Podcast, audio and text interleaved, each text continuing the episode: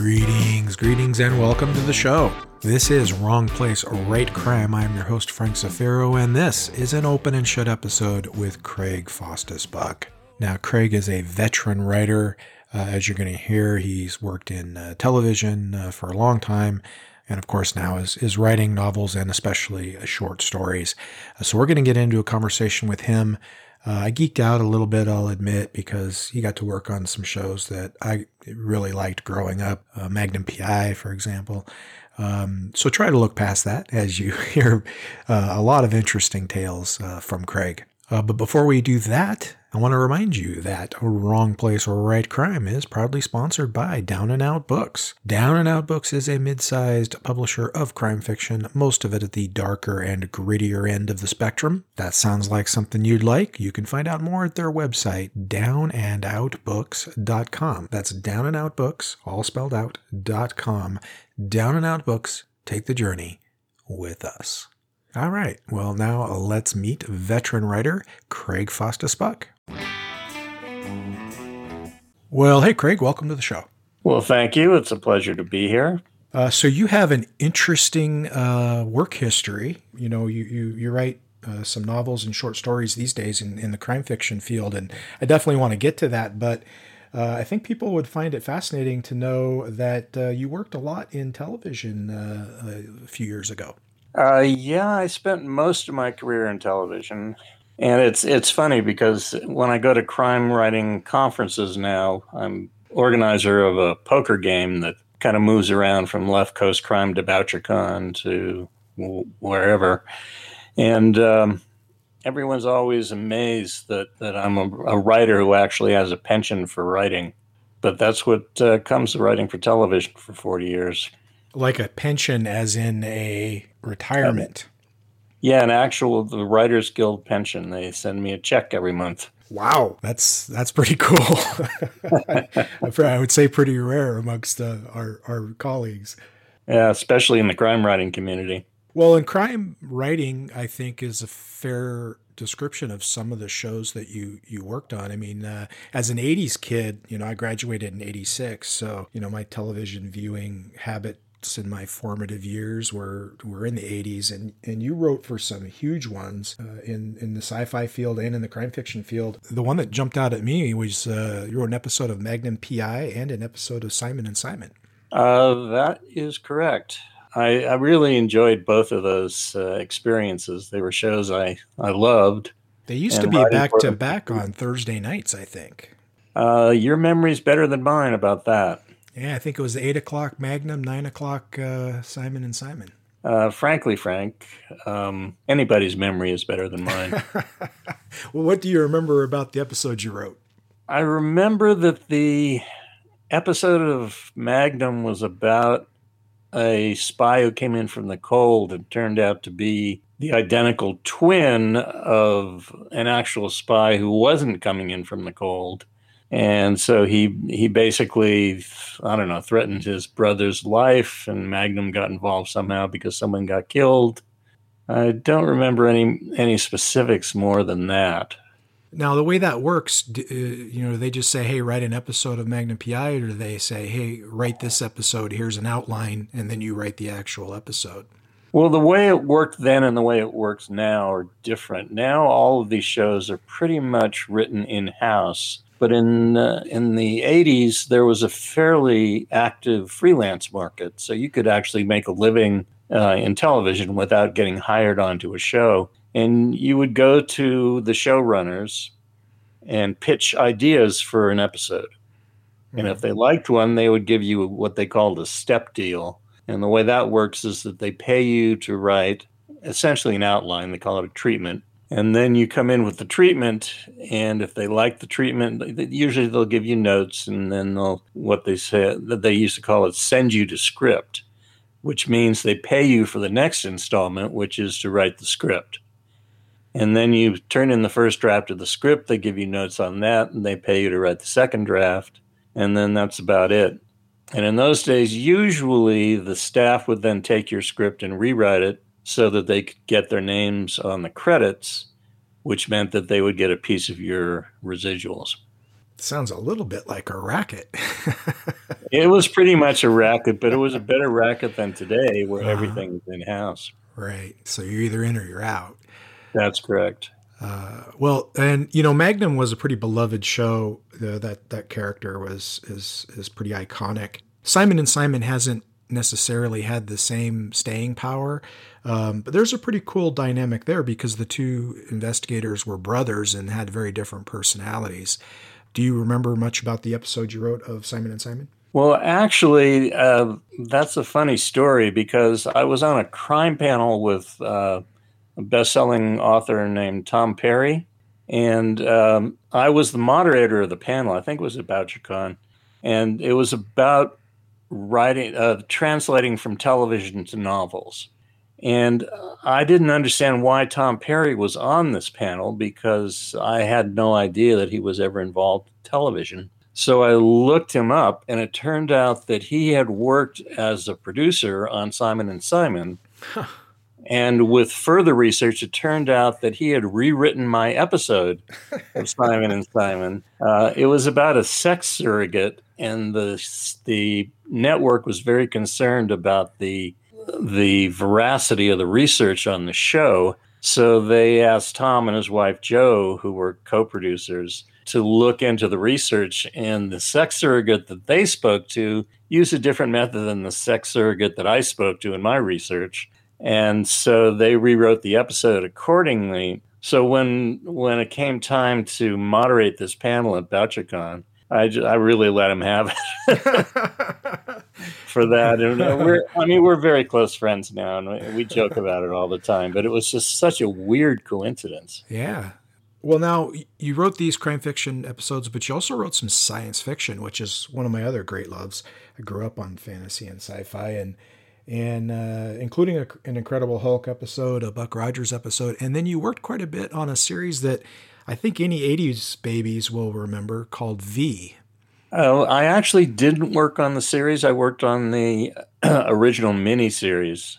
Uh, Ken Johnson wrote the original TV movie that started the whole franchise. And then Warner Brothers ordered up, or NBC ordered up a five hour miniseries. So he hired a couple of us who had worked with him before to form a team to write this miniseries. And we spent all summer long basically outlining this thing on index colored coded index cards on a huge Persian rug on the Warner Brothers lot. And I had had a friend who had gone to Afghanistan when the Russians were fighting the war there with a Kaypro computer. This was before anyone in Hollywood was using uh, computers or word processors. And they had had a, a, race against Reuters in Afghanistan to see who could file a story more quickly. And Reuters had to go all the way back to Greece or somewhere to get to a telephone to file their story. Whereas with the Kaypro, they were able to just get to the border and use a audio modem to uh, get the story back. To, I think it was Time Magazine. So anyway, this uh, journalistic Kaypro uh, came back to the states, and somehow I ended up with it. And um, so I used to lug this thing. I mean, it was like a fifty-pound laptop and I would lug this thing to Warner Brothers every day. It had a five inch black and white screen, or actually green and white, or green and black screen. And it used um, five and a no five and a half, five and a quarter inch floppies, mm-hmm. no no hard drive, 64k RAM, and we basically wrote the treatment for V on this Kaypro.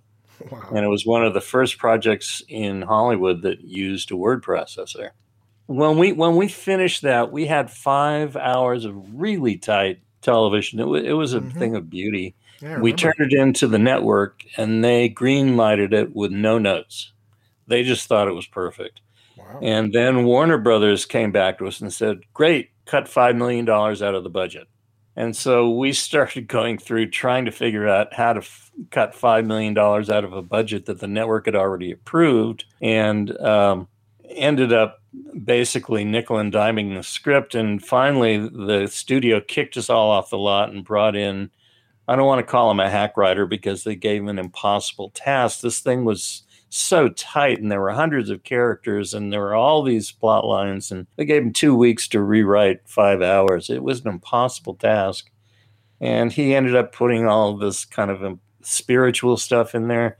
To my mind, in a science fiction world, if you want it to work, it's got to it's got to feel real, and uh, it didn't at the end. So we we basically disassociated ourselves from the project. And when they came back to us and asked us to do the series, we refused because they had set up too many things in the miniseries that we didn't like. Wow. Um, I remember V being an event, that's for sure. Yeah, the it's still the most uh, watched science fiction event in television history. Oh, that's crazy, especially when you think of things like the reboot of Battlestar Galactica and, and some other things that have come out. Yeah, well, there's so many more channels to watch now. Sure, the audience sure. is much more divided. Well, that that brings up an interesting point because you know you've written a couple of novels You've written a lot of short stories, and then we've been talking about all the you know screenwriting that that you've done. For the writers out there that always like it when we get a little bit into inside baseball, what are the biggest differences between those three mediums um, that or adjustments that you've had to make when you go from one to the other? Well, you know, I already mentioned my pension. Uh, when I decided to retire from television, I decided I was going to write something that I enjoyed reading, but also something that gave me the freedom to do whatever I wanted to.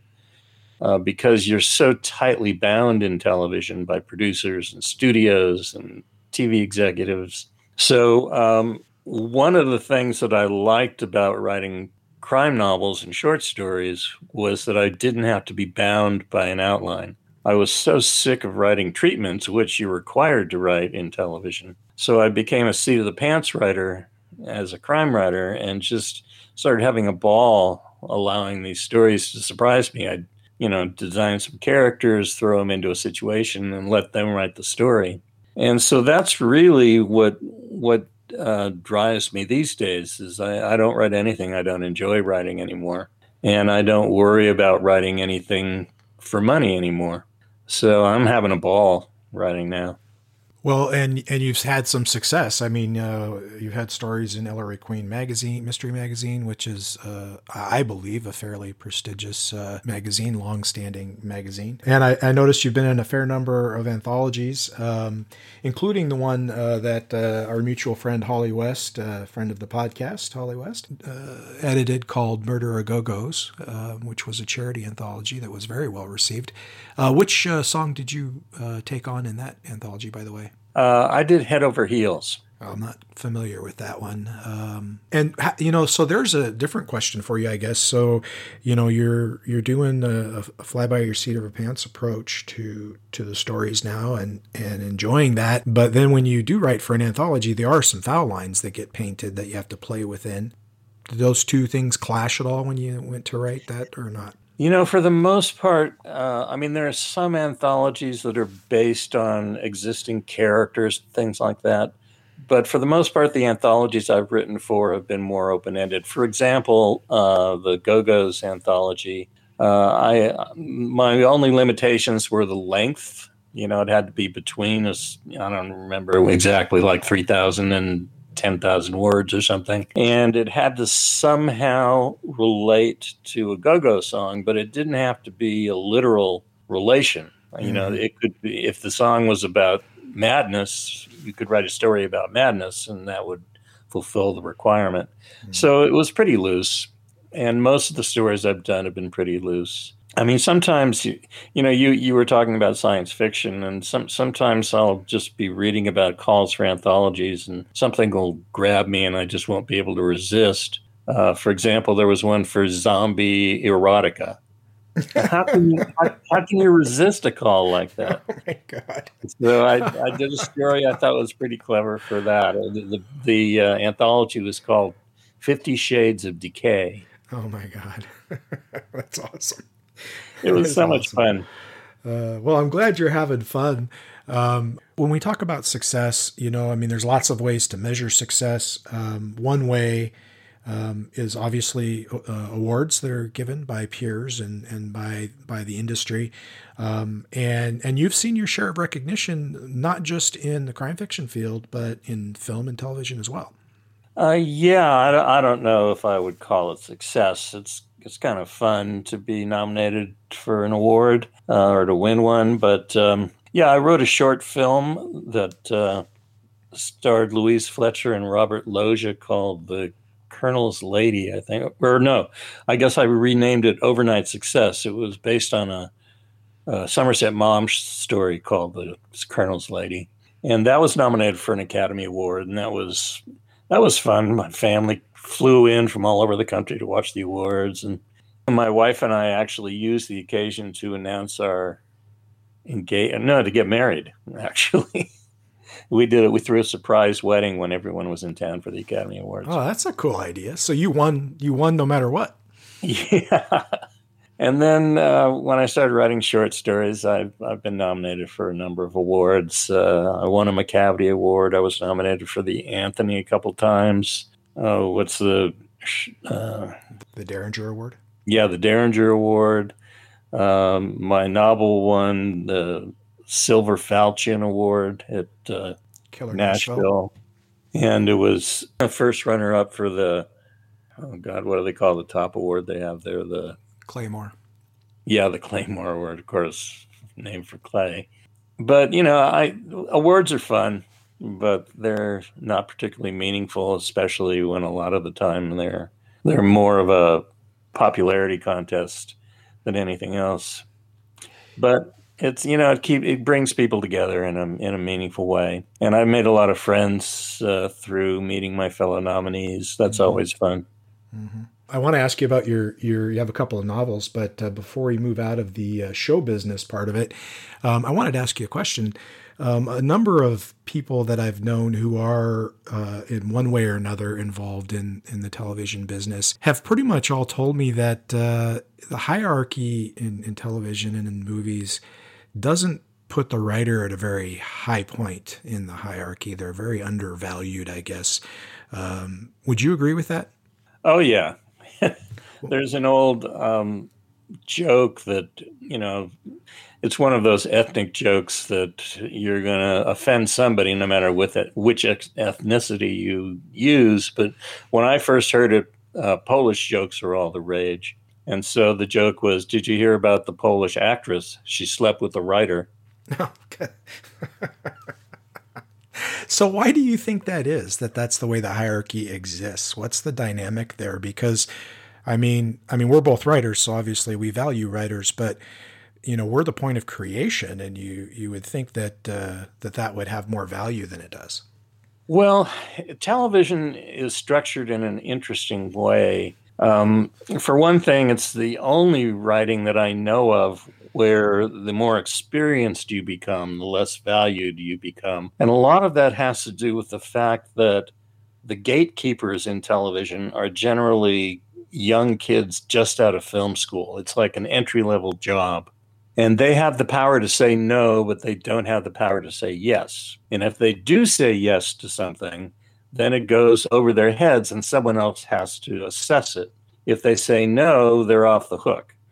So they're taking a risk by saying yes. And hmm. when a writer comes in to pitch to them, and this writer is the age of their parents or their grandparents, they get to feel a little uneasy about giving notes, about, you know, thinking that they know more than this writer who's been doing it for 20 years. And it's just easy for them to say no. And in fact, there was a huge lawsuit by the Writers Guild because it turned out that uh, writers over 40 were unable to get work. Really? And so there was a huge age discrimination suit uh, that the Guild brought against the agencies and the networks. And they won, I don't know, $67 million or something like that, that they distributed to older writers. But um, the, um, gee, where are we going with this? Just that uh, it, it's curious to me that, that writers are so undervalued and what the dynamics. Oh, right, right, right, right, right. So, uh, because of that, older writers don't get a lot of work, and younger writers uh, I mean, younger gatekeepers like to feel more comfortable hiring writers their own age. So it's a young person's business for the most part, and people do age out. That, that doesn't is, happen in, in novels. Yeah, no, doesn't quite, happen quite in, in, the theater either. Well, you know, you did move into short stories and novels, and you do have a couple of novels I wanted to ask you about really quickly. Go Down Hard and Psychologic, which are I don't know. I mean, when I look at the covers, they seem to be very different. One looks like it's about a singer, and the other one looks like it's about a psycho. So maybe you could tell me if are they similar at all, or are they completely different? Well, they're similar in that they're both kind of what I call a noir romp. You know, I, I write noir, but I can't resist throwing in a lot of humor. So um, they they both have that feel to them, but they're very different. Uh, Go Down Hard is is first person presence, and it's very sort of lingo heavy. It's very odd character heavy, and the uh, peripheral characters really add the flavor to the book. Psychologic, which actually I've pulled from the market because it's a novella that I'd like to expand to a novel. Uh, but it basically started as a short story called Dead End, which uh, you can read on my website, which is about a character who I really love and would like to expand. That's why I pulled the novelette. Dead End is about an ex cop who he's kind of like, I don't know if you remember Mark Fuhrman but he was the cop who allegedly planted the glove that mm-hmm. O.J. Uh, Simpson, you know, the glove that if it if it doesn't fit, you must quit. Mm-hmm. And so Mark Fuhrman, who was kind of a jerk, was possibly responsible for O.J. walking. So my character is basically a, not a jerk. He's a good. He was a good cop, but he was he had spent all night at a murder scene investigating and on his way with a trunk full of evidence to back to the police lab in the morning, he was starving because he hadn't eaten all night. And so he stopped by his house, and his wife handed him a meatloaf sandwich. And he went to the uh, he went to the lab to deliver the evidence. And that little uh, detour turned out to be a gold mine for the uh, psychotic uh, plastic surgeon who was accused of torture murder and he walked, and this cop became a pariah because of that. And uh, now he's he's lost his his career, he's lost his wife, he's lost his house, he's living out of his car, he's working as a valet parking attendant at a sushi restaurant, and this uh, psychotic murderer, uh, plastic surgeon to the stars, drives up a hundred thousand dollar BMW and throws him the keys.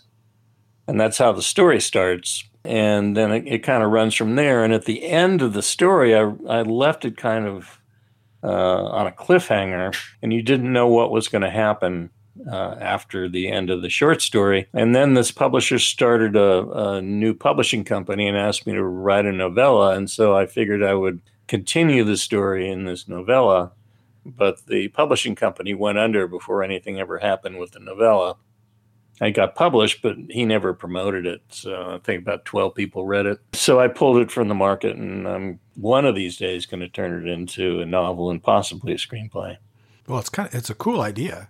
Well, you know, a couple of books or one book and one novella, but short stories seem to be kind of where where your wheelhouse is right right now. And so, what's next in that area? What do you got coming up? Um, I have a story coming out that I'm especially happy with. Uh, in an anthology that was supposed to come out last BoucherCon, but because of the pandemic, it got postponed until this year. And uh, it's called Jewish Noir 2, the anthology.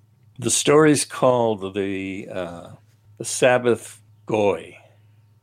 I, I happen to be Jewish, but not particularly I mean, I'm not a practicing Jew. And this is about a very Orthodox community, this particular story.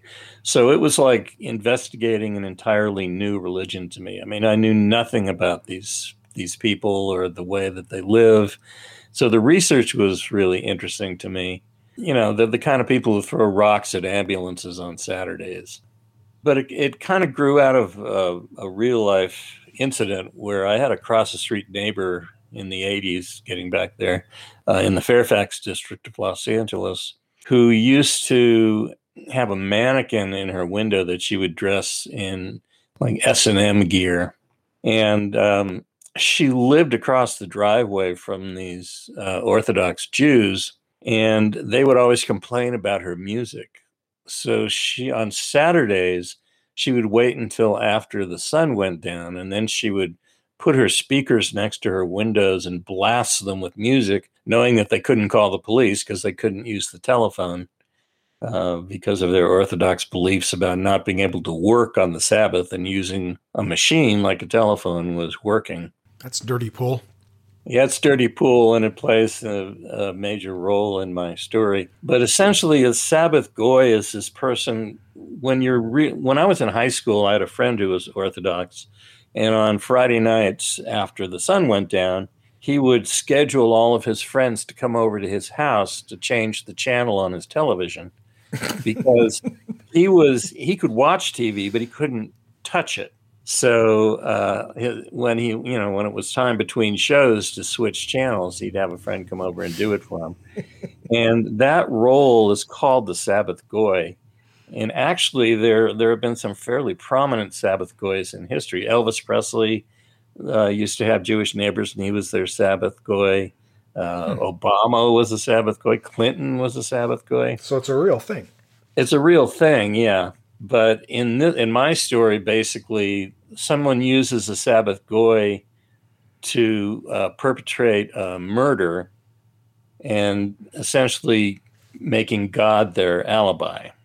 So that's that's the essence of the story. It doesn't really give away much, but it's just a really fun story in a world that's totally exotic to me.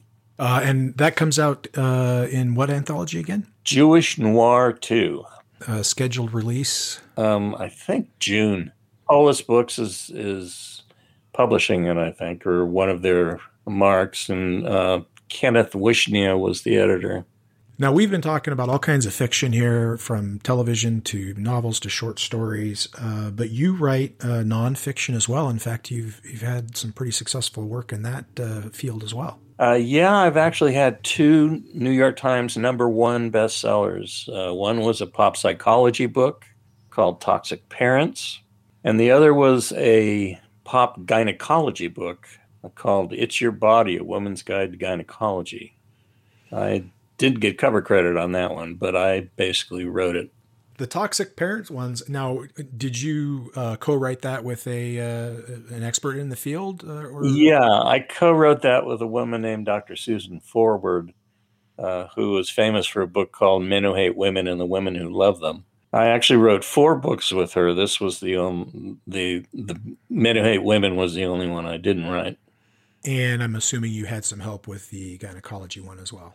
Uh, yeah, that was written by, or that that had a gynecologist involved. It, that was the first lay gynecology book, and it was uh, co-written um, on the cover by a guy named Steve Whitney. But the day that they closed that deal, he also closed a deal for his first crime novel, and he wanted to work on his novel. He didn't want to work on this gynecology book, so he hired ten young writers, among them myself, to write the book for him. And the other nine just kind of fell out. And so I ended up writing the whole thing. Oh, wow. But uh, that that was in the day. Oh, boy, the, the, publishing industry has changed so much. Uh, the American Booksellers Association convention was in Chicago that year. So for the launch of this gynecology book, they took over the Playboy Mansion. and had this huge party. It was so much fun, you know, in the underground pool and all this stuff, the grotto. We had a blast. Well, uh, certainly your writing career has been an adventure from uh, film and television to novels and short stories to nonfiction works uh, to the Playboy Mansion, as you just heard. The author is Craig Faustus Buck, and uh, check him out. There's there's something for you there, regardless of what you like. Um, Craig, I want to tell you, thanks for coming on the show. It's been a pleasure. Well, thanks, Frank. I've had a, a lot of fun. All right, folks, there you go. Craig Faustus Buck. You know, the only thing I didn't remember to ask him about was the origin of his middle name because it's pretty cool and uh, I forgot to ask. So I guess he'll have to come back on the show at a future date or I'll catch up with him at a conference. On the next episode of Wrong Place or Write Crime, we are going to talk to Shawn Cosby. Now, you've probably heard of Shawn. Uh, his book, Blacktop Wasteland, was a breakout title. He's got another one called Razor Blade Tears coming out soon. But he's coming on the show to talk about his contribution to a grifter song, and that is the season finale, Ride Like Hell, episode 18. So we'll talk to Shawn about that, and we'll get into a little other stuff with him. Uh, one of the nice guys in uh, in in crime fiction, so don't miss that. Uh, a few Zafiro items to update you on. Of course, uh, you've been hearing about the eviction of Hope for the last several weeks, and uh, that uh, Colin Conway edited anthology is out there now with just a ton of great authors in it. I'm very humbled to be part of that, and uh, there, has uh, been a good buzz behind it as well. Additionally, my latest book with Lawrence Kelter, the dark comedy mystery No Dibs on Murder, is out there and available. And uh, in fact, if you have a hankering for that book, uh, I'd hold on for a few more days because around the 30th of this month, it's going to go on sale for 99 cents. So, so wait to grab it then. Uh, that's not the only sale I've got going on. It's a crazy sale week, I guess, at Frank Zafiro land. Basically, every one of my standalone titles is priced at 99 cents uh, through the 29th if you're hearing this on time. I'm talking about The Last Horseman uh, at this point in my life, The Trade Off, Chisholm's Debt, and Some Degree of Murder, which I wrote with Colin Conway. Uh, additionally, uh, the box set of uh, the Kopriva novels, which uh, has a couple of bonuses in it, a couple of short stories uh, that are Kopriva stories, that's on special as well, and the sooner you get it, the cheaper it is. And on the 28th, uh, the boxed set of the first three River City novels is going to be on sale for 99 cents too for better part of a week. So uh, I guess it's time to grab some deals. Of course, if you're not hearing this uh, contemporaneous to those dates, don't worry, they'll probably go on sale again. And even if they don't, they're all priced pretty reasonably. Uh, you can find out more about any of those titles at my website, frankzafiro.com. I want to say thanks to Craig for coming on the show and for sharing uh, a lot of interesting stories. Down Out Books for continuing to sponsor the show. And of course, you, the listener, uh, we're almost done with season four, and uh, some of you have been there since the very beginning, so I really appreciate that. Uh, next week, we're going to talk to Shawn Cosby. So go ahead and uh, subscribe, like, share, do all the things to help out the show, and I will see you again soon. Until then, this is Frank Zafiro reminding you that sometimes you got to be in the wrong place to write crime.